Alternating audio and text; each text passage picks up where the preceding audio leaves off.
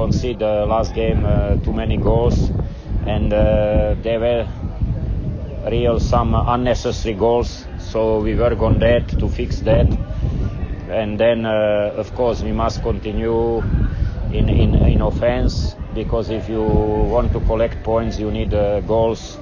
But uh, there, uh, even last game, we produced enough opportunities. We must convert it, and that is the target for for the next games.